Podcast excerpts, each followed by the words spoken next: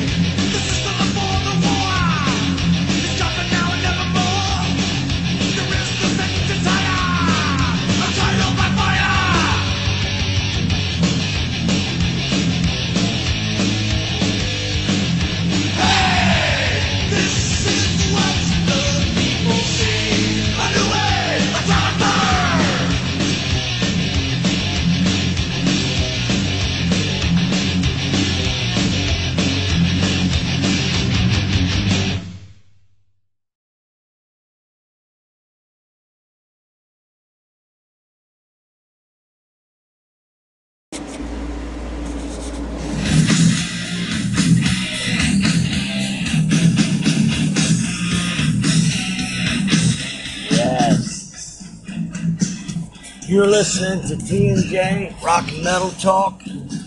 I'm TW Blanken. I'm your DJ for this heavy hitting segment. We're listening to the powerhouses of the 90s thrash movement and, well, 80s thrash movement actually. All started in the 80s, really took off late 80s, early 90s. But uh, you just listen to uh, Megadeth's Hook in Mouth there, Death Angel, which uh, gets overlooked a lot.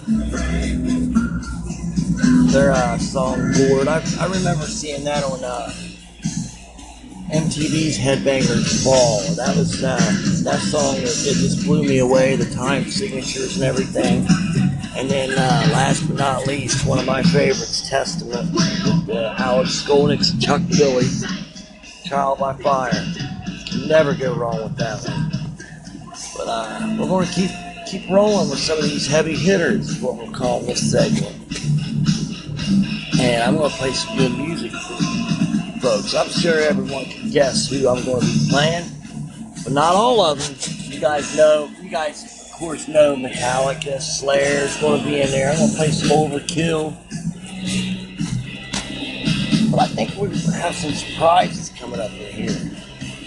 So uh, stay tuned.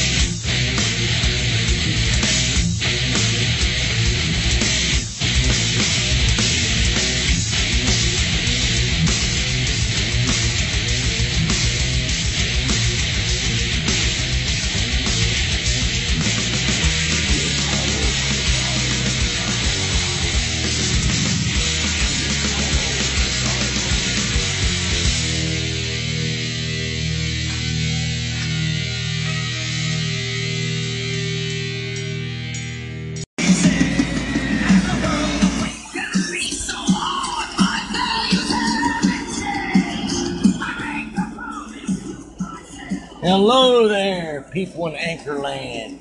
You're listening to TW Blanken and T&J Rock and Metal Talk. I told you this was going to be a great, great segment. You've been listening to the heavy hitters of the thrash movement. Uh, we tried to keep it to the Bay Area, but you know we had some uh, outsiders in there that were still important important to the movement, like uh, Overkill. I think they were from uh, New Jersey. Get, we had an Annihilator in there, which I told you we'd have some surprises.